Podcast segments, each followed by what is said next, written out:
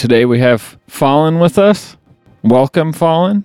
Hi. Thank you for joining us. Thank you for having me. Uh, I think we talked to you a few years ago about coming on, Yeah. and um, And you said no. Yeah. There's been, well, there's been no reason, I feel like, because I'm a has been until you are not. soon, maybe. or I'll still be has been. or nothing. No, you're none of those things. Thanks, Joey.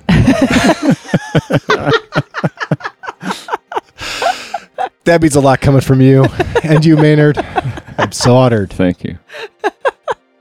so we want to talk to you about um, about your For All Intentions project. Is this is this a project? Yeah, yeah, it's a project. This this project started uh like COVID lockdown. I know Okay.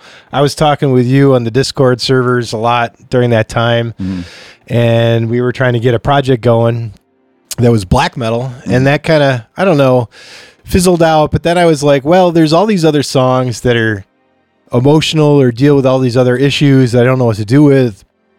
And I I started playing with them and then I kind of got all these ideas and uh, just ran with it. And so it's it's been a very long, laborious journey. Um, and honestly, it started with uh, building that guitar.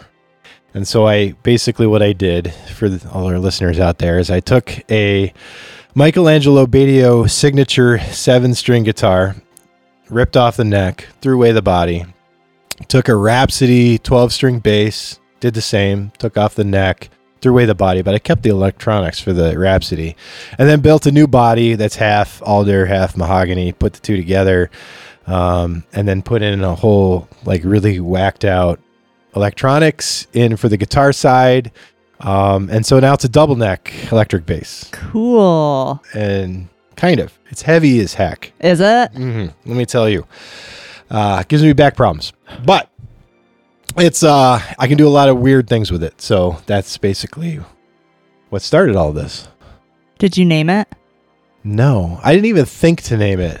I did have Michael Angelo Batio like signed the neck on the back. Oh, that's cool. is co- it is signed, but no, I should come up with a name. Yeah, You're you right. gotta name it. For our listeners out there, please respond to the poll or call in on the message board.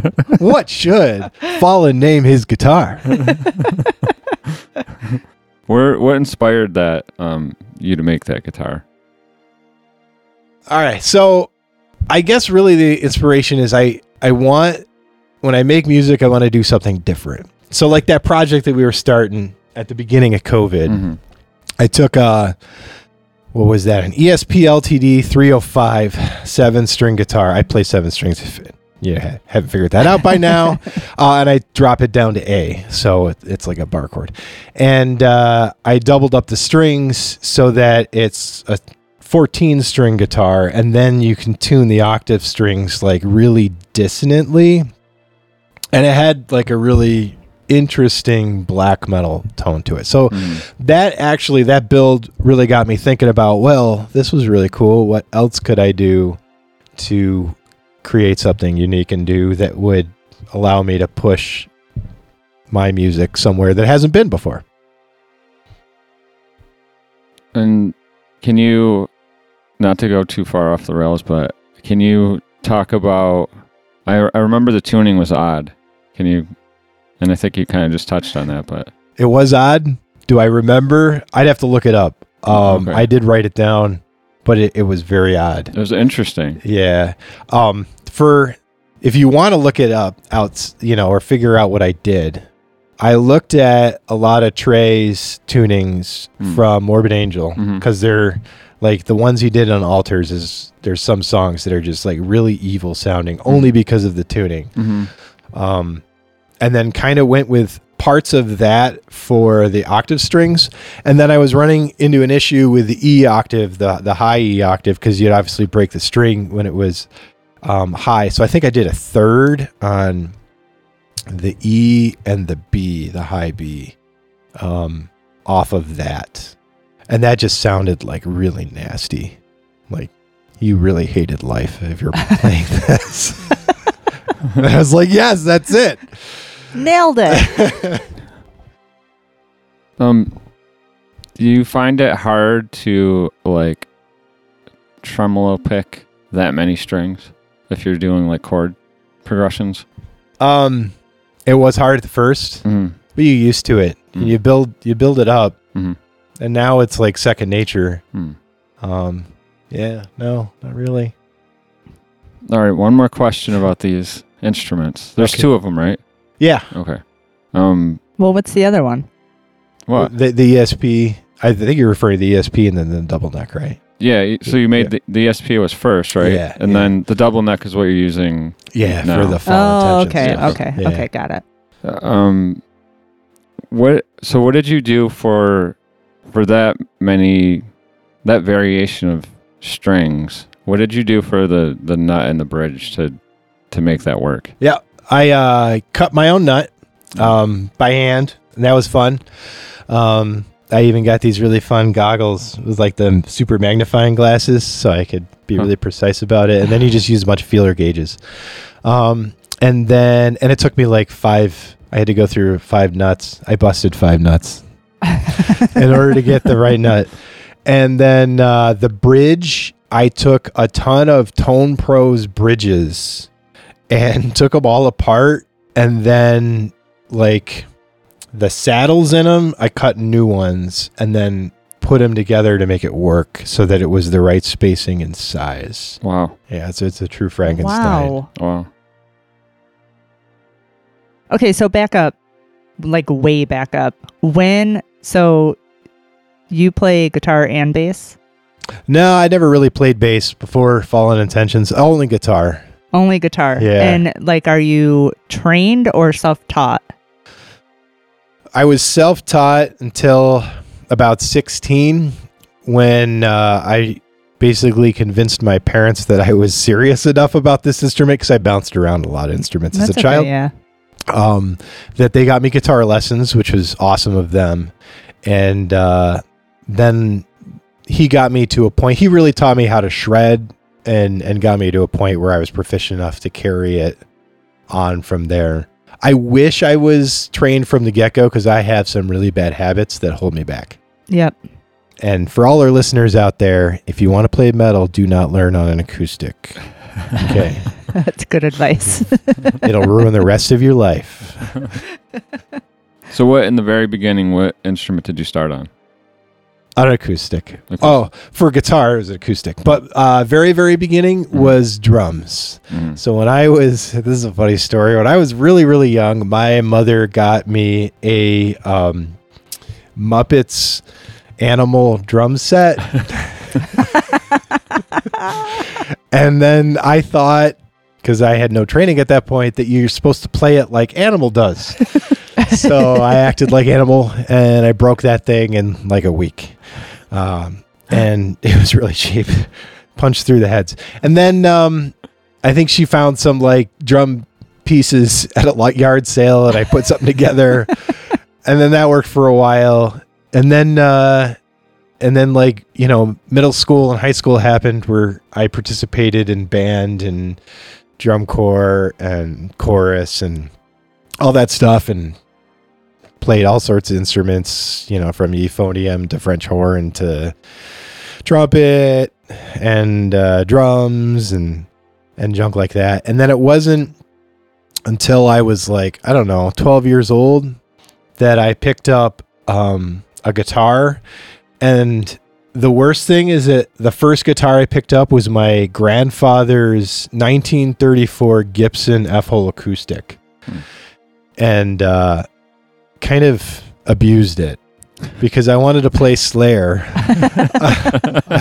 on a Gibson F Hole acoustic that's like worth I don't know five thousand dollars. Yeah. That yeah, just and um, so that's where I learned a like to pick really heavily, which really stinks when you try to do that on an electric now.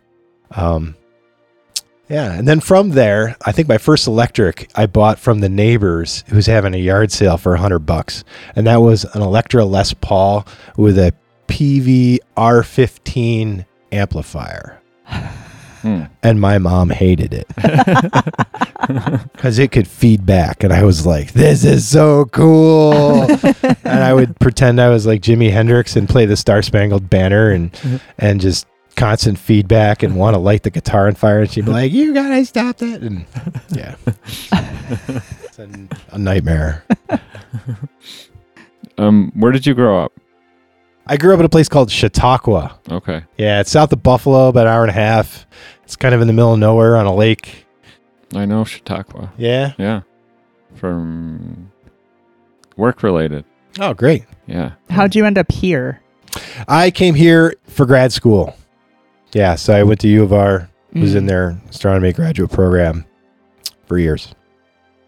Yeah. And then you just stayed. I just stayed. I don't know what I was thinking. No, I actually love this area. I think it's great because you got like a big little city. You're 20 minutes from everywhere. Mhm. True. The Finger Lakes are amazing. I like the winter. All these people that can't stand the cold. I like the cold. I don't like the cold. Like this past winter was winter was my jam. This, there was no winter. I know. That upsets me. I wanted winter. I wanted snow. I love the snow. I love the changing seasons. Anyways, I should stop drabbing on. Um, yeah. So I stayed. Long story short. All right. So, um, for all intentions, is very different from what you've done in the past. And you said COVID kind of inspired this. Um, what else? Like, what? It's it's unique. It's different.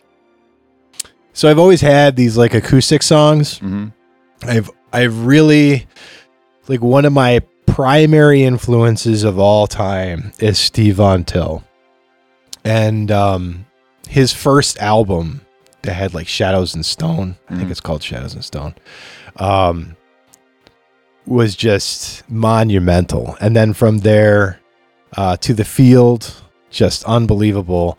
And so I've always written stuff like that and then I wanted to do something more with it. And I didn't want to just be like a copycat of like this depressing old Americana folk Mm, is what okay. he's kind of doing. Yeah. And uh, so that's that's where this is kind of led.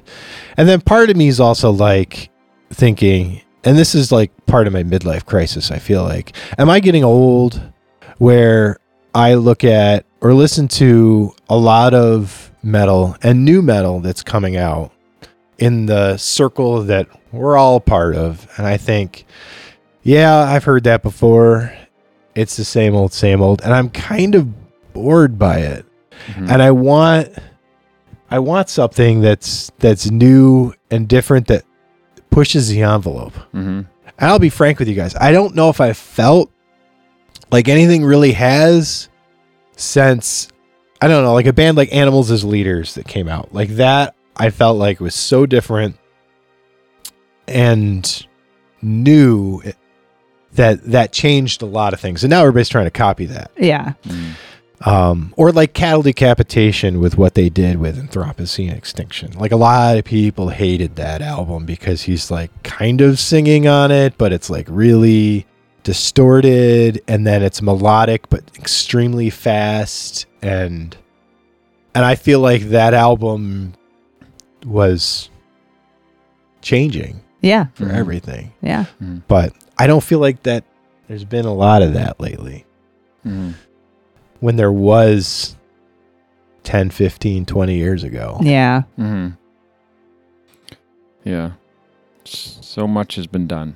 Right. Yeah. Remember Gorguts Colored Sands? hmm That listen to that album today and you'll still be like, "Oh my god." Floored with how weird and just crazy that that whole thing is and and that was like really popular back then and then it just all died out. I love weird stuff. I love weird timing. I love weird lyrics. I do. You're weird. You're weird. So, what would if someone asked you what what does for all intentions sound like to someone that has never heard it? What would you what would you say? It's too bad you're asking me that question. I was going to ask you You were because when I started like signing up for all the social medias and putting stuff online, they're like, "How do you classify your music?" And I'm like, "I have no idea. I don't know what this stuff is." Mhm. Um, Yeah, and I, was- don't know what genre yeah. you'd really put it in. I I was- feel, I feel like for all intentions is an experience more than just the music, right? It's well, like we're gonna talk hopefully about more about your live stream. That's it's like a presentation, Right, a show, a visual. right. Uh, Yeah, that that really that hits me, Maynard. Thanks, because that's exactly what I was going for was an experience. Um, and then that's influenced by I gotta throw this out there. Vast. There's a a band that was really popular in the '90s called Visual Audio Sensory Theater. Um, which they called Vast, and they had like the same sort of. They wanted their music to be more than just a uh, just sound, but they wanted a visual experience too. And then, of course, heavily influenced by Neurosis. mhm. Um, you know, they were one of the first bands that I really got into, and they completely blew me away. And then their live performance when they used to have the the giant projections, Mhm. I just I remember seeing that. I think it was '93, and couldn't get that out of my mind. Still to this day, it's like gives me chills to think about that show. That was just it's insane. Yeah. I've seen videos. I haven't seen them live. But They were they were the most insane band. it yeah, they look it. So, can you explain? Well, let's first say um, Saturday, June 3rd, at 7 p.m. Eastern is your live stream. And this is going to be on YouTube, correct? YouTube Okay. at for all intentions, all one word. Okay. Um, I also, before we continue, I wanted to ask you about you have Bandcamp and Instagram listed too, Mm-hmm. but I wasn't sure what the like what how do you get there? Like I searched for all intentions in Bandcamp and I, nothing came up. Yeah, probably nothing came up in Bandcamp, and that's because I've avoided posting anything to Bandcamp only Yeah. because we're going to premiere the songs Okay. here. I thought I'd give you guys that, and then I I may not even post those songs on Bandcamp until after my live stream, hmm just uh, to give you guys the the push for what you know, even not that I'm going to have any anything marketable, but that if they want to listen to it, they got to listen to your your show. Oh, thanks. Thank you. Um, We're honored. so Yeah. yeah, you're not going to find anything at Bandcamp it's Okay. for a while. Okay. I, I just wasn't sure if I wasn't going to the right place. Yeah, you're you're probably there.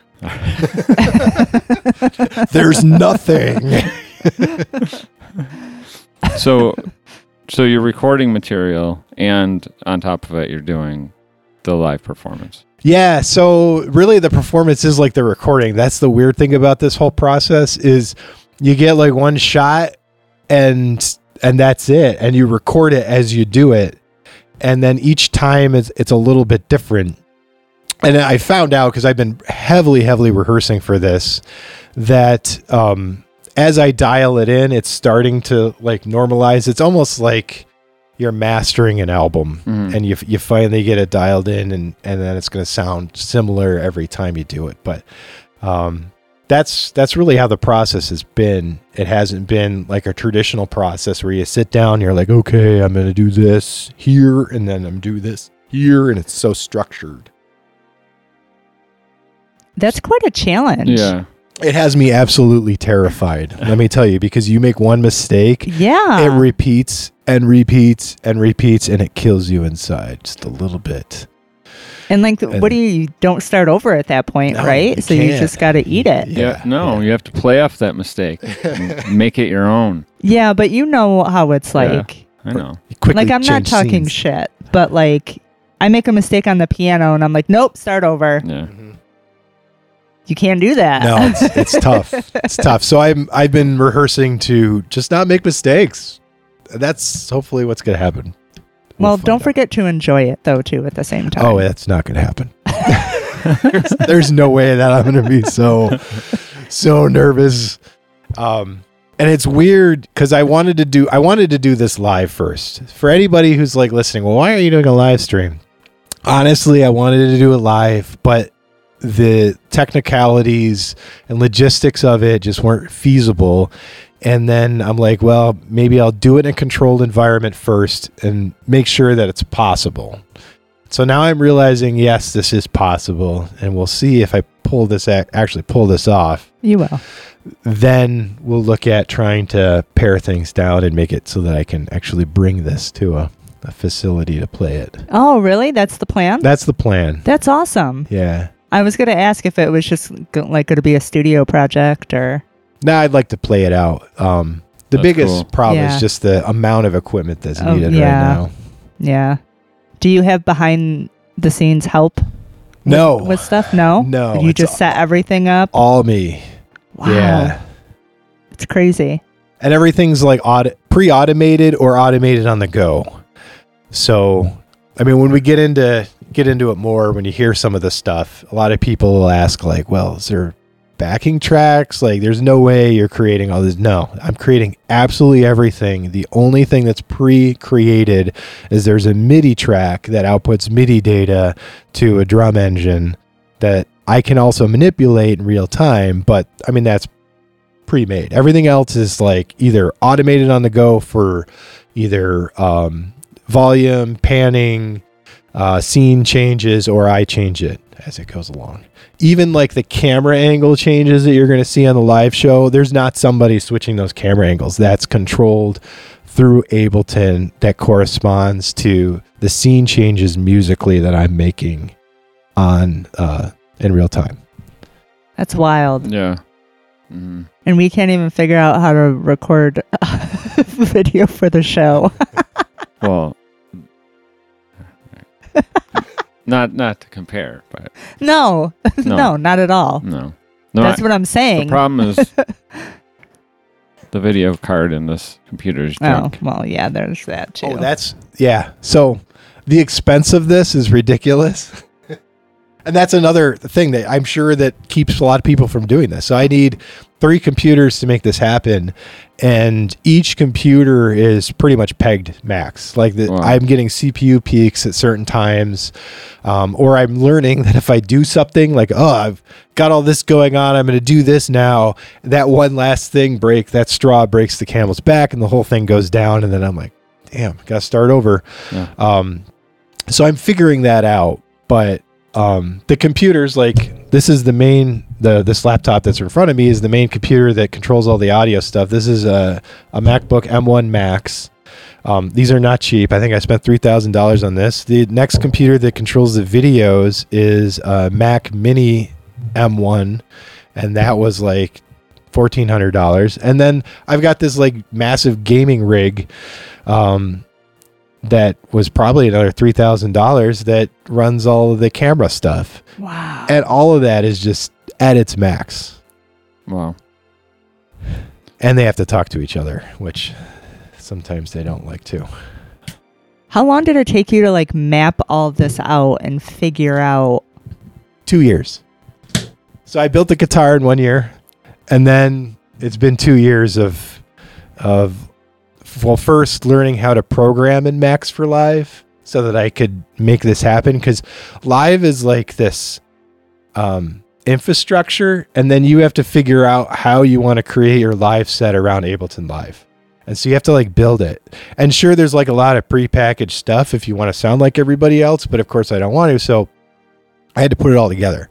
So I had to learn how to program and put in all of these different plugins and have them work in specific ways, and then have the different computers talk to each other um, through that network. Wow. Was there ever a point where you were like, fuck it, I give up? No, there was a point where I was like, I think I should pare down how complicated this is and make it so that it's not as full and big as it is, um, because a lot was crashing. Um, but there wasn't a point where I, I was going to give up. And I even have I have aspirations of like I want to put together like a real bare bones acoustic set doing this where it's just going to be like one one instrument, one track. And I'm only looping the one track and manipulating the one track. So, not to compare you at all to this person, but uh, that's how Ed Sheeran does his concerts. He has one guitar and he loops everything and creates his track. Ah. I didn't know that. I didn't either until I went to go see him with a friend. Oh. He's coming to town again, I hear. I don't know. I'm not an Ed Sheeran Neither, fan. neither am I. I'm just I looking went with around. their daughter, so. Okay. Well, that's cool. But yeah, I was kind of impressed with that. pa- I mean, I'm not obviously I'm not a fan, but I was impressed with that part of his live performance. Like he only had his agu- his acoustic guitar and he was looping. Yeah. Maybe I'll turn into an Ed Sheeran wannabe. And then I could grow like red curly hair, and then I could be part of the trio here. We could yeah, all be you would be stars. Ed, yeah, Joey, Maynard. That'd be awesome. So, w- once you record this, what are you gonna put this media out and That's the plan. yeah? I do have to write. I want to get like an album's worth. Mm. I'm I'm really hell bent on creating an album because I miss albums. Mhm. I don't like. I don't. I'm like an old fart, right? I don't agree where music is going nowadays, where everybody's creating these singles and just releasing singles, and they want their streams. No, this is a experience, as you put it. So I want an album that's a full experience, about an hour. Mhm. Um, and I have two songs. One's almost written, and another song that I have like kind of a really cool riff for, and some ideas that I got to work out, and then and then I'll put it together, and then I'll release it. But that might be like, you know, the way things go around my house might be an hour, uh, a year or something. I don't know. What what formats are you thinking? Just digitally? Or are you gonna do CD, vinyl? I would probably do dig- digital. I would love to do vinyl, but you know, everybody who loves to do vinyl, it's so expensive. Yeah. and you're it's like a huge investment that you'll never make back hmm um and and nowadays you have to you know press like 200 records and i would press 200 records just to have a record but then what am i going to do with 199 other records Yeah. nobody else is going to want that Stop. There's So- um I found this recently. Um have you seen that Kunaki service? no So I used it years ago for CDs, and you could do one offs. You could do one or you know a thousand, and it was I think it was a dollar CD back then. And now they're doing vinyl, where you can do one off vinyl for twenty bucks. wow that's great That's awesome. well that there is really cool. you are the solution man Wow. You should check it out. I'll send you a link to it. yeah thank you Yeah. Po- post a link on the chat for whatever this All right. On the message board. message board All right. So tell us before we get to the video part. Can you tell us about how the audio works? Like, what are you what are you using for? you- You're using Ableton, right? Yeah. So, and if anybody wants to actually see this, I am going to be posting informational videos on YouTube in the next two weeks. I just posted an interview or an overview video, um, I think a couple days ago. Uh, but I will be going deep in deeper into the software and hardware side of things. So I'm primarily everything is run from Ableton Live Mhm. Um, and then it's controlled from a MIDI controller. Um, and then, so the audio stuff, I use everything's emulators. Um, and I've tried like every guitar emulator known to man. Well, probably not known to man, but every guitar emulator out there. Honestly, if you want my personal opinion, the best guitar amp uh, emulator out there is Amplitube. Um, they do a really good job with that. The best effects emulator out there is Native Helix Native by Line Six, um, and that's really it. But in the live show, I'm going to be using Waves GTR emulator, and the reason why is because the CPU usage on that is lower Mhm. than Amplitube. Amplitube is really CPU intensive, but that's probably why it sounds so good. Um, and you got to realize that in some of these songs, I'm running as many as 74 loop tracks or Wow. split Oh tracks. wow. And so layers upon layers, and each one has to have its own emulator on it because I love using a lot of verbs um, and a lot of delays and ping pongs and stuff like that, or synths. Um, and that has trails, right? You'll have a, a big attack or no attack, a long body, and then a huge trail. And if you send everything through one emulator, those trails get cut off when you reloop hmm and then it sounds like garbage. So that's the the problem I'm fighting. What's a ping pong? That's It- one I haven't heard yet. It's a delay that's like ping pong. Just think about going from left to right, Yeah. and you can have Oh, it bounce okay, around the room. You can control, you know, the game pong. You can have it control where it bounces and the decay of it. Huh. Learned so much from That's you a- nerds. That's a big part of my main sound is the ping pong Really? delay. Yeah, that's split off from the main. Yeah. So, what do you use for an interface? Uh, MOTU AVB, Ultralight AVB. Would I recommend that? Probably not. I used to love MOTU. I used to use all the MOTU stuff. I even have an 823 MK that I still use to this day. But um, when Mac went silicon, they were a little slow on the uptake, and MOTU used to be like the Mac interface. Mhm. And um, there's been a lot of issues that I've been having where there's either artifacts or like a delay or a lag and then it catches up.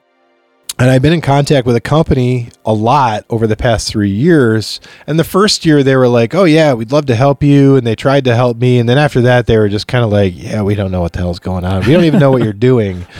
so we're not talking to you anymore. And then they like ghosted me. And I'm like, well, thanks. So if I actually use the interface without MOTU's drivers, but using Apple's drivers, Mhm. I'm having like next to no issues. Oh, it's wow. still problematic, but not not that much. Mhm. Um, honestly, if I had the money, I would get an RME uh, Fireface, the new thing that just came out. That's like three thousand three hundred dollars, Mhm. which would be like a wet dream of mine. But Tax write off. yes, we're going to incorporate for all intentions, everybody. That's exactly the direction you want to go, right? Right. Um, I have something to show you after we're done recording. All right, let's keep it Ooh, clean now. Yeah. Is it going to involve this little shower It cap might. here on this microphone? It might. um, do you have a go-to uh, uh, drum software for? I used to love. I'm drawing a, a blank on it now. Um, what was the drum kit from Hell? Who makes that? EZdrummer. Easy Drummer. I used to love that, and like for the um, all the stuff um that I did with Architect of Entanglement, that was all done with EZdrummer. hmm Um, but for this one, that actually didn't work because once when you input something with EZdrummer, you can't split it into individual tracks and send it to other things to do other things. And that's really obtuse.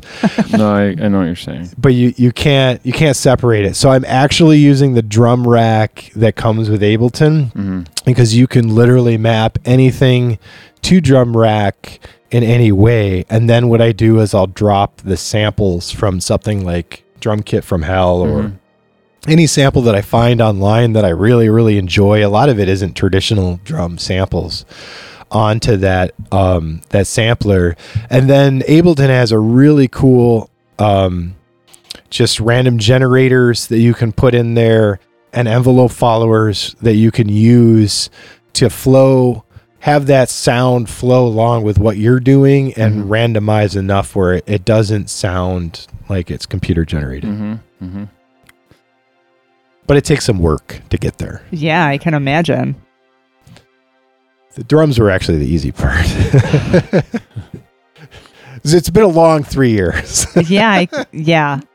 The reason why I asked if you ever had a moment when you were like, fuck it, was because we had the iconic, after we tried to record the first episode, It's like eight hours later, and it was just complete garbage. And we literally threw everything in a box and was like, "Nope, we're done." We're And the next day, we were like, "Come on, man, we're Yeah. better than this." Yeah.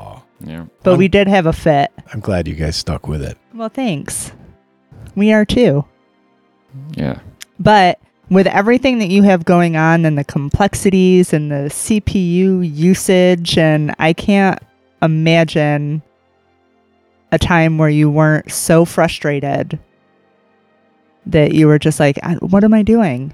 But that's awesome that you didn't, you never had that moment. It's a lo- labor of love. So I think you get through if it. I know his personality a little bit, I think that he thrives off of this intense challenge, yeah, figuring something out like this. Yeah. Gotta figure it out. That's right. Maynard is Maynard is the same way. You're not that way, Joey. Um, I think I no. I get so pissed off that I like mentally shut down. Oh, I get very frustrated. well, you guys are perfect for each other. Yeah. Sure. no, just kidding. So, can you tell us about the video portion of of what you're doing? yeah, so there's a, a great program or software company out of the UK. Um, I think it's the UK. Oh God, I may have said that wrong. Um, it's somewhere over there, across the pond. We'll just say, um, called ShowSync. Hmm. and they make a, shot, a software suite, ShowSync software suite. Try saying that at you folks at home, uh, called Beam and um, VideoSync, and they're brilliant. They're all built in Max for Live, um, so they fit right in perfectly. So really, what it is is in Ableton, it it treats an audio track and it's video, right? So like imagine audio track that's a video track. Mhm. And so everything you can do audio wise, you can do video wise, which is utterly amazing. So you can take any audio thing that you have, slap an envelope follower on there or output any guitar to MIDI plugin or anything like that, any automation to this video input um, that's running in Max for Live, and then you can drop samples on the track anywhere, just like they were audio samples, and then it will manipulate those visual samples along with what you're playing in real time live. Wow, It's it's unbelievable that this guy's doing that. That's and cool. the stuff that you can do with this is crazy. And i i'm surprised that nobody it, it seems like they're really underground. Like the first time i installed it i had like a major issue with it not keeping sync and it was a stupid error on my part where i didn't warp um the the visuals as i was bringing them into ableton like I didn't re- read the man pages is what it amounts to. I just dove right into it. So I contacted the company and I was kind of ticked off because the software wasn't cheap, and I'm like, this stuff doesn't work. And would you know it? The person who emails me back is like the owner, CEO, creator guy, Jean Paul, and he was like so incredibly nice about it. And he was like, "Oh man, just send me send me your project. I'd love to look at it. I'd love to try oh, that's working with it." awesome. and then like he would walk me through certain things and uh yeah it was it was a great experience and so i'm like 100% for this company and uh if you're interested in doing anything like what i'm doing go get showsync that's cool. Um, he should be paying you. Sponsors. Yeah, I, I don't have any followers I I assumed that like everyone uses OBS for stuff. yeah And I assume that you were using that somehow. yes So this is cool that you're mentioning something completely different that I'm not at all aware of. yeah um but for the live stream portion the camera switching Mm. So I'm going to have seven different camera angles plus the projection. Um, that's going into OBS, Okay. and then all the camera changes. I just have a MIDI file. Um, not well, it's not a MIDI file, a MIDI track in Ableton that outputs MIDI data associated with the scene, what I'm doing, and any inputs that I put into it, and each note corresponds to a different camera angle Oh wow. and then that goes into OBS, and you, you everybody knows how to program an OBS. You can just change. You can uh, you can link a, a MIDI note to a camera scene and then change the scenes that way. In OBS, you can use Yeah, MIDI everyone- to control. Everyone Yes. You can. that. I didn't know that. Yes. Yep. That's cool. I was unaware. Is You that a could- plugin or? No, that's native. Really? Yeah, you can even use a game controller. Like if you have a PlayStation game controller, Oh. you can use that to to change Hmm. scenes, and you can do it, literally any input. It's it's kind of like a, one of those learn. It's Mm. like a video game, you know, when you have a any controller and you want it to learn Yeah, something, yeah. you just play what it is, and it learns that. Well, that is cool. I'm I'm looking forward to your live stream. Yeah, I am too. I'm in awe that you have put all of this together in a meaningful package. Thanks. You guys are talking. Well, we're talking it up so much, and I just don't want to disappoint anybody because this could fail epically. It's not going to fail. It's not going to know. fail.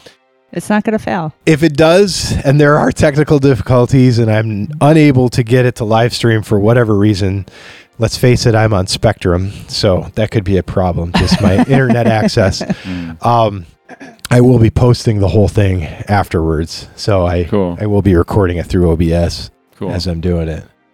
I think it will go just fine. yeah. Glad you guys have faith in me. We, I- do- we we have do. faith.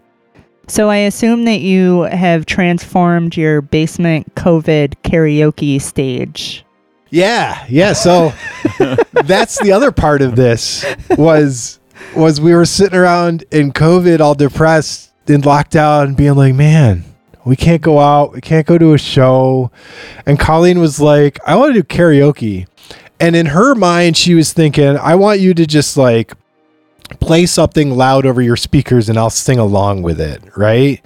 And I thought, no, let's set up a karaoke yeah. so that was the first thing the transformation in the basement was was i put up a whole bunch of lights i installed a bunch of karaoke programs and we've come a long ways i even have a projection screen that i was that was um, putting projections um, what is it called It- you know those old winamp like music oh, things yes. Yeah. yeah so i um it's like project milk that's what it's Yes. Yeah, called yeah, yeah, project milk so i installed one of those on a on a junk laptop and had that playing and and we would like sing sing karaoke songs down there and now it's morphed to the point where i'm able to use um uh, Ultimate Vocal Remover 5, which is like an AI vocal remover, and make my own karaoke songs. And then I can import them into Ableton, and then I can have that use the same light and visual setup that I've got going. And it just syncs immediately right with the, the karaoke song, and then we sing along. And it's, uh, it's so much fun. So now you have power karaoke. Yes. So if you guys want to come over and sing some songs, think of think of what you'd like to do karaoke. I'll run it through the vocal remover and we'll we'll make some karaoke songs for you and literally almost anything we could do. That Well, sounds like a ton of fun. You probably have to do Anthrax, and I'll probably have to do uh, Tool. I'm Yeah. guessing. for sure. We actually do a lot of Tool songs and Perfect Circle songs already. So we you're ready to go, Maynard. Anytime you want to come over. Anima Mike.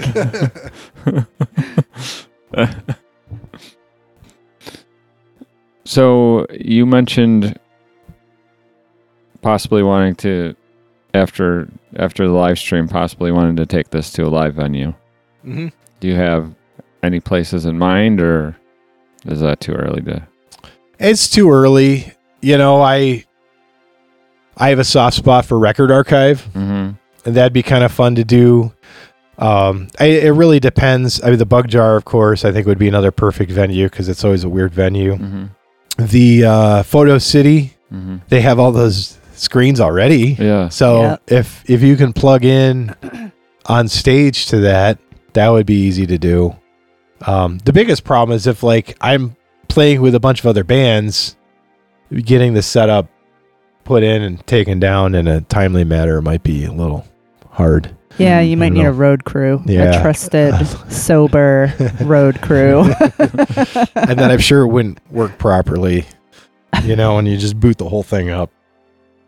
So I don't know. We'll see. I'm waiting for the the next level of computers to come out the the the three nanometer chips. So then I could actually run all of this maybe on one computer. We'll see. Hmm. It's a lot. It's possible. If it's possible, I don't doubt that you can't figure it out. Well, if I can't, we'll find somebody who can. What uh, besides what you've said already, unless that was it, what would you say the biggest challenge has been so far for this project? Hmm. Yeah, I don't. That's a. I'm not expecting that question. I don't. I mean, it's been a challenge, but it's been a. It's been an enjoyable challenge. hmm Part of me is actually like sad that something's actually happening with this, because it's like, I really like tinkering, hmm and uh, Colin gets mad at me for that, and then. Like one of my big influences, like who I always get a hard on for, is Devin Townsend hmm and I was watching one of his his video live streams recently, and he was just like, "Whatever you do, you just got to put it out there. You know, even if it's crap, put it out there." And I'm like, "You're right. It's time." So even if this is crap, and it turns out to be crap, or there's something about it that I absolutely hate and can't stand because it's not perfect, and I'm a perfectionist, Devin, I got to put it out there. So I'm putting it out there. I like it. Well, that's awesome. You two are way more alike than I ever knew. He is a tinker. Oh, yeah. He's a perfectionist. Well, you wouldn't know that that part of it, but but the tinkering, there's so many times where I I'll obsess over something. I have to figure this out. I have to, and I'm spend hours and days and weeks doing something, and I get lost in like the figuring it out. And then when I get to the end, I'm like, I don't even fucking want this. Why'd they do this? I know. Yes, that's exactly it. There's so much that I get yelled at for like going all in on like some new project or something, then abandoning it after I've like, oh, I figured this out. I know how to do this this now. I don't. Yeah, I don't need that. he does that all the time with everything. Oh, that's funny. But but like the challenge of figuring it out is like That's it. that's life to me. I love it. You no, know? you don't. You're angry. The I am angry, but entire it's so motivating. It's emotion, and that's that's what makes Passion. life worth living. Is emotion. Um, should we take a break and listen to a song? yeah, Yeah. yeah. Can All right. you can you tell us what song we're gonna listen to? Uh, let's listen to um, a song called "Cursed." It's going to be the first song that I'm going to play. It's actually part of the song that was for the promo video on YouTube. If you haven't seen that already, um, that's a the most recent song that I've actually finished. Uh, it was written during COVID, and that was inspired um, just by watching a lot of friends who took that time and and faced addiction, right? mhm. Like a lot of people just used that in a in a manner that was not self-benefiting. Um, and so it's all about that struggle. That's what the the song is all about, and that's why it's called "Cursed." Awesome.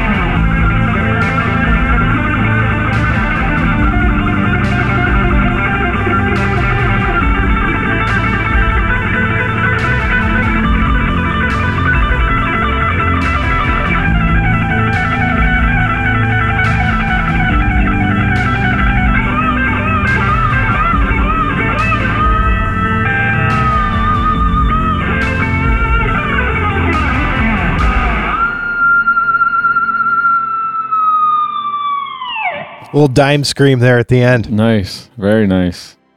Thanks. Well done. Thanks. Yeah, that was awesome. The whole time I couldn't stop thinking about all the ways I could really screw that song up where it'll be unrecoverable.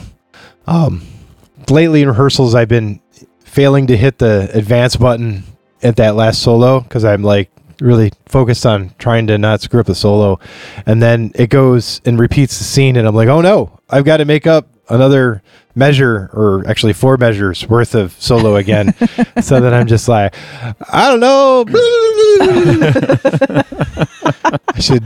I like what you were thinking earlier. I should just go into a Slayer song. Yeah. Yeah. Just, you know, if I start playing War Ensemble, which I'm sure copyright will f- sink me on that one, but if I start playing it, you'll know why. To- totally lost lost track.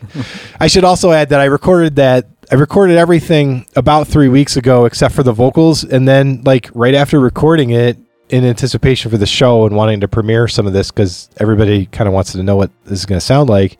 I got sick, lost my voice, and uh, and then just haven't been able to record the the vocals until last week, and it sounds strained. So it's, it is going to sound different. The vocals are going to sound different on uh, on June 3rd. Well, we don't know what to compare it to, but Right. that sounded amazing. Yeah. Thanks. I appreciate. You guys are so kind. You got a nice voice. Yeah. Oh, Yeah, for sure. Is that your first time? Um, I'm. I mean, we talked about your karaoke endeavors, but is that your first time, like, um, like recording something that that you're actually singing? No, I, I've I've sung on uh, a lot of the architect and architect for entanglement. Hmm. I can never even say my own own I didn't band. know this. Yeah, I sung on that, but a lot of that was uh, screaming. There are some parts where I'm I'm doing the high pitched, almost screaming Mhm. kind of singing voice, Mhm. um, but nothing as soft as that for Mhm. sure. I like it. I like it a lot. Do you do you like singing like that? Yeah, I mean, I I I never really thought about it. I mean, it's, music is all just an expression, right? Yeah, yeah. So I know there's a lot I like about it and a lot I don't like about it. It's it's got to have every range of emotions that you feel day to day.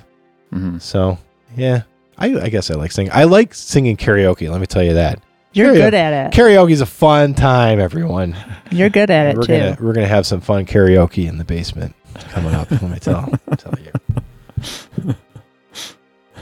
Um, so I know you're kind of focused on the third and having all this go right, but do you have like a vision for the future for this project? Like, are you going to keep it going? Are you gonna stick to like what's in your heart? Because you know, a lot of these songs and a lot of these lyrics are coming from like your own personal experience or the experiences of those around you, right? Right. And I will keep going. I've toyed with toiled with that actually a lot because some of the stuff that I've been writing is is it's like all issues of of tension, right? Which is kind of where the name came from. I was going to ask you. the- about yeah, that. the name that's a whole separate conversation itself. But it, it's it's all about our experiences in life and the problem is that I'm toiling with is I'm going to go down controversial roads. And there's even a song that I'm going to be playing on June 3rd that's going to be controversial about hypocrisies between being a Christian and being a modern day Republican. And not that either of those are bad, but come on, you can't say both. And so that's that's the thing like am I going to alienate a bunch of people because everybody gets their panties in a bunch over the dumbest things these days. And so that's what I'm concerned about, but I got to do what's true to me. So, Mhm. yeah. I agree with that. So this is like your version of a blog. I mean, these Yeah. are like your feelings and your thoughts and It's a really good way to put it. your emotions. Yeah. Yeah, Yeah. I like it. I like it. Sorry. I sidetracked. No, Do we get all touchy feely there? I know. So tell us about the name then. mhm. Yeah, so fallen intention for for all intentions. Actually, there's four names in a name. So, and you viewers at home are gonna just have to like imagine this. The original logo that I wanted to create was a the let the letter God the number four, and then if you take like the number four and you make that into an A, and then do tensions, but then you have the T and the S and all of everything else like that's in the current Yeah. one that I've got actually got to look at it right. Um, yeah, the T and the S and the I and the E, um, and that was the original way to do it, but it just looked really weird, and um, so the way we ended up having to do this is just kind of writing out all for all intentions. But I wanted it to read all intentions, fall intentions. It does. For all intentions, all at the same time. It 'cause does. That's really what everything's about.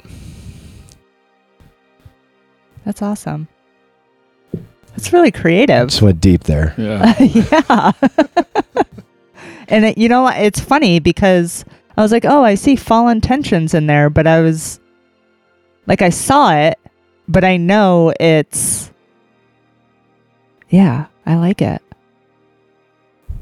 I think it's going to confuse a bunch of people. Nobody's going to ever be able to find my band, and it'll be it'll be hilarious. But I don't. I guess I don't care. Well, so we're looking at a flyer. That's what we're looking at for those listening.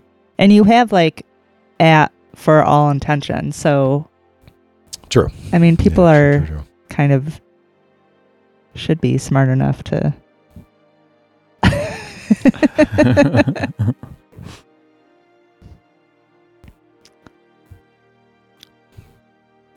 What do you do for work? wait, wait, before we go there, is there anything else about the project that you want to talk about that we didn't Oh, ask you about? We're gonna go or- back to that. Yeah, we'll go. The, the other song. We'll get to the other song. Yeah, of course. We'll get Okay, to all there. right. Yeah. Okay. What do I do for work? Oh, so I'm um I'm a teacher. I'm a my official title with the quotes around it is science instructional specialist. So I work with science teachers and teachers on teaching science and how to teach science and integrate science and I primarily work with career and technical education, which is the new fangled version for trades programs. Oh, cool. Okay. So like I like today I went into an electrical classroom and they're learning how to become a certified electrician and I would teach them an electrical lesson about like three phase motors and the science behind that and why you need to know that in order to do that kind of work. Um, and then I work with a teacher on developing lessons and how um, to improve instruction. And it's a very interesting somewhat rewarding job. It has been less rewarding since COVID. Yeah, So, I can understand that. It's been a, kind of a bit of a nightmare. Um, what made you decide to become a teacher? Yeah, really good question there. Um, so I kind of fell into it. Um, I originally moved up to here for grad school um, at the University of Rochester in their physics and astronomy program. And um, then I became an adjunct. I was doing adjunct stuff at U of R. And I really enjoyed um, the whole teaching aspect of things. And then working for the U of R is nice because then you get to take free classes. So I was like, hey, I will further my education and take education classes and complete that cycle of inception. And um, that was actually really easy. Got a certification. And then the 2008 financial crisis hit Mm. and they pulled all of the funding out of the NSF and NASA's uh, Space Origins program. And then I was like, well, I need a job um, because adjunct professing does not pay and there's no benefits. Um, and that's what a lot of colleges are doing now, which is I'm oh, actually that's rough. glad that I didn't stick with it Yeah. because if you're not tenure track and you're you're not a full professor, you're you're you might as well be working at Walmart. You might might actually Wow. make more working at Walmart.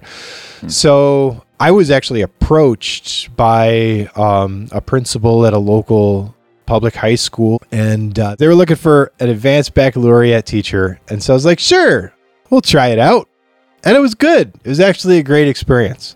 Um, and then that lasted i don't know seven to ten years and then they were that school was forced to shut down for a lot of other different Mm. reasons partially no child left behind um, and all this other stuff and then uh, it you know just became this turmoil sort of thing and i had this other opportunity to to become an instructional specialist and i said why not and so i made the jump and I, I feel like though it doesn't matter where I would have went. You know, it's inevitable with public education. What's happened since 2002 um, in that downward spiral, and then really COVID and the Great Resignation, and anybody who who was a veteran teacher who knew how to deal with the fallout from COVID, with all of the mental health issues and the loss of learning, they either retired or or resigned if you were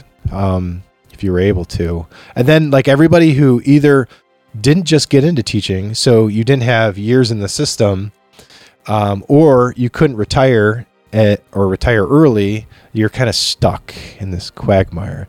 And then it's like well how do we learn how to deal with these mental health issues that Mhm. are that are raising their heads and then all of these other issues because really a school is just a microcosm of the society in which we live in so a lot of the stuff that's happening even right now um, politically socially it it rears its head very loudly in high school but in an immature way Yep. and it's very difficult to deal with Yeah. and we're just not either equipped like we don't have the knowledge health mental health being the big knowledge there that's that's lacking or we don't have the manpower.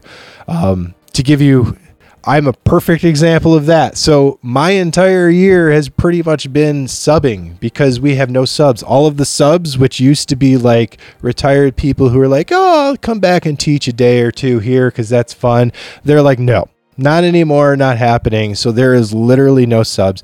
Not only that there's a giant teacher shortage. Yeah. so we we currently have like a nursing program that's been teaching down a teacher all year, and all I can think of is like this is just compounding the issue. Because all these these students are are the teachers who are there are doing a, a phenomenal job, and they're like some of the greatest teachers to work with ever, but it's still it's not fair to these students that yeah. That that's been the way for most of the year. I, I taught an auto body, and I, you know, I don't know anything about auto body. How it was an insane experience. I taught there until the end of November. So from September 1st all the way to the end of November. That's like a chunk of the year. Yeah, that's what the kids got was two and a half hours of me and not knowing really much of anything. So that was a that was a challenge in itself. That has to be really hard to navigate. It was a lot of hours. You know, just being up at night trying to at least come up with a lesson that's gonna entertain. Meaningful. Yeah, Yeah.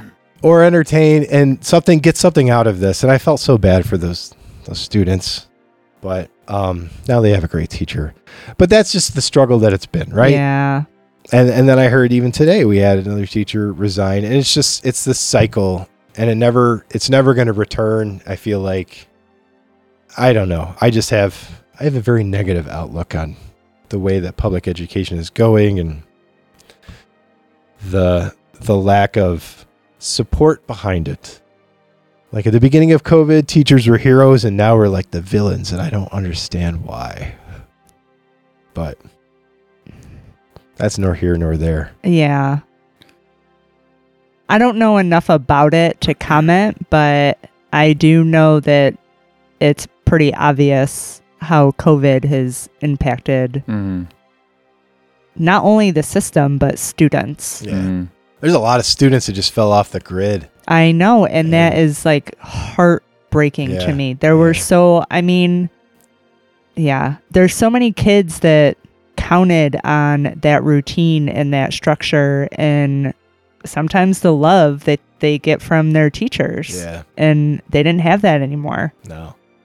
And there's there's a lot of students that we're even currently dealing with that like lost both their parents during COVID. Ugh. We lost teachers during COVID. Um, and it's like, how do you recover from that? And then the the teacher who's like in charge of this this student, it's like, I don't I don't know what to do because they've never been through any experience that's that traumatic. And and now in some cases that student's homeless or they just disappear and And that's even worse. yeah and there's no support system out there Yeah. it's it's not sad. It's crazy. on that depressing note Yeah. I, I have an odd question for you. yeah Are there any parallels to to what you enjoy about teaching to what you enjoy about creating music? Ooh, that's a good question. Ho ho. yeah I, it's all about the challenge right The challenge. you know we're gonna go back to the challenge thing um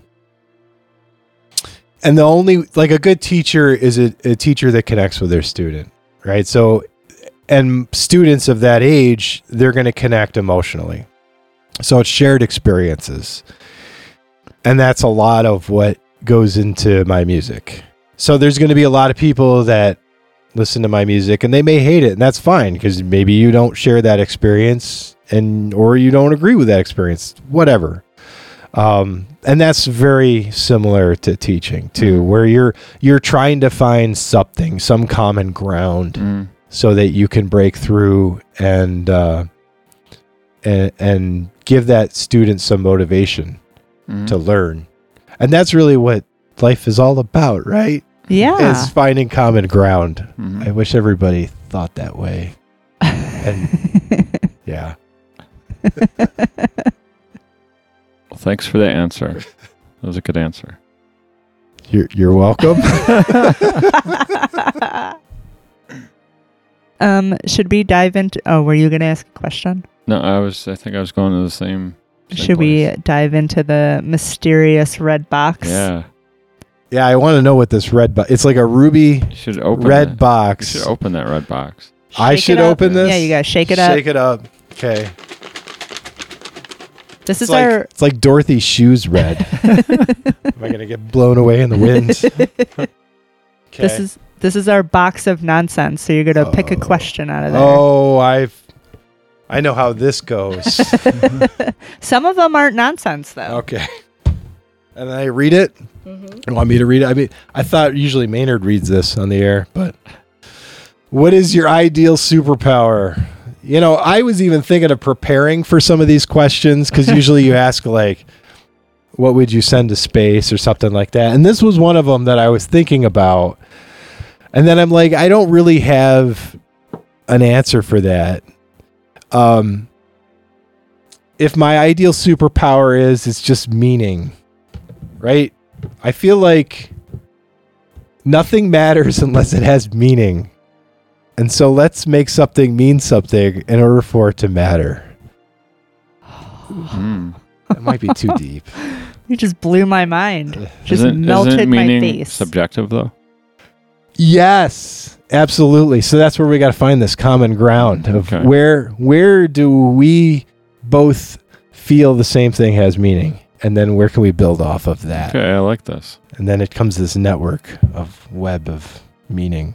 and that's I don't all of us. I'm just riffing now. if you dig deep enough, it's all of us.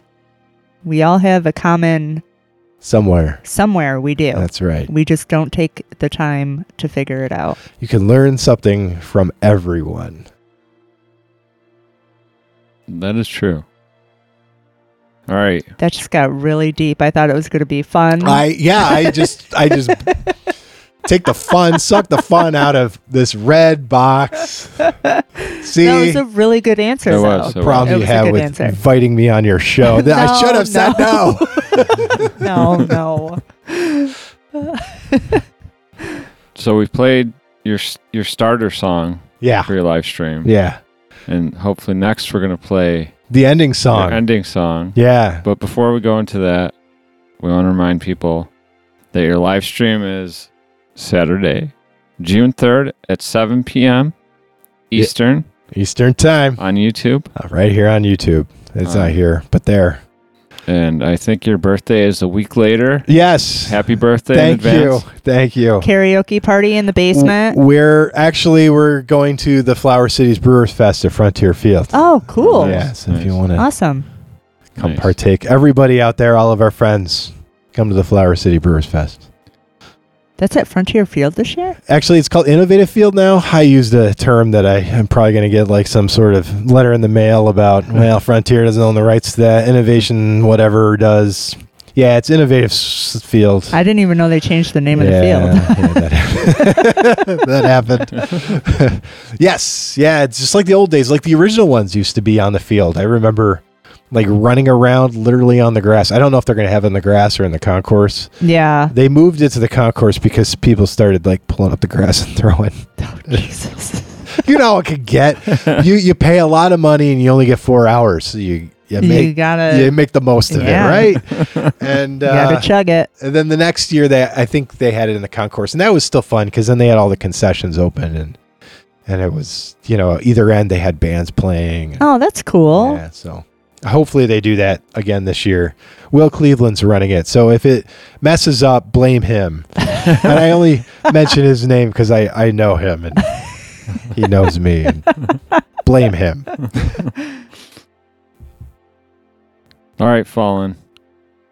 Can you? Is there anything else you want to uh, say in closing before we ask you about the meaning of your closing song? No, No, I I don't know. you don't have to. I we've said so much. There's a lot to reflect on here. Mm-hmm. You know, just like Dewey used to say, learning is reflecting. You only learn when you reflect upon what you've heard. So go do that or something.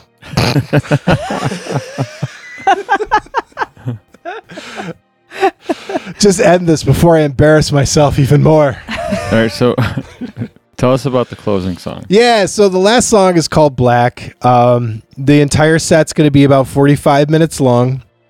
Um, and Black is is paired with a song called Time. And that song used to be called My Time to Die. It's one of the first, if not the first song I ever wrote. And it was when I was going through a very difficult time in my adolescence, coming of age. It's one of those kind of songs. Um, and uh, and then Black was a song that I wrote later, you know, kind of when I was coming out of that. You know, so like one's kind of like stepping into the void, and then this other one is coming out of it, and Black is completely instrumental. Um, and it's uh it's the other end of the spectrum sonic wise, so it's a doom song, and um, I hope you enjoy it, and I hope you enjoy the live stream too. If not, there's just know that there's a ton of hours that went into it. So, you know, if you're gonna shit post, No shit posting. No shit posting. I'm sure it'll happen. No, You, it, it's the internet. it won't happen. You guys are so optimistic. I love you. Well, thank you very much. Yeah, thanks for spending an evening with us and finally agreeing to be on the show. finally. Well, thank you for having me. We're gonna hang out a whole ton more, not on the show, but yes, yeah, in the love future- to. Yeah, absolutely. Yeah, and uh, we're definitely looking forward to the live stream. June 3rd. It's gonna go great. You're gonna see. We're going to see too. I'm terrified, Don't out of my scared. mind, terrified. It's going to be great. Well, thank you very much, Fallen. Thank you, guys. Cheers. Cheers. Until next time, Stay safe. stay healthy Don't be an asshole. and Nothing matters unless it has meaning, and so let's make something mean something in order for it to matter.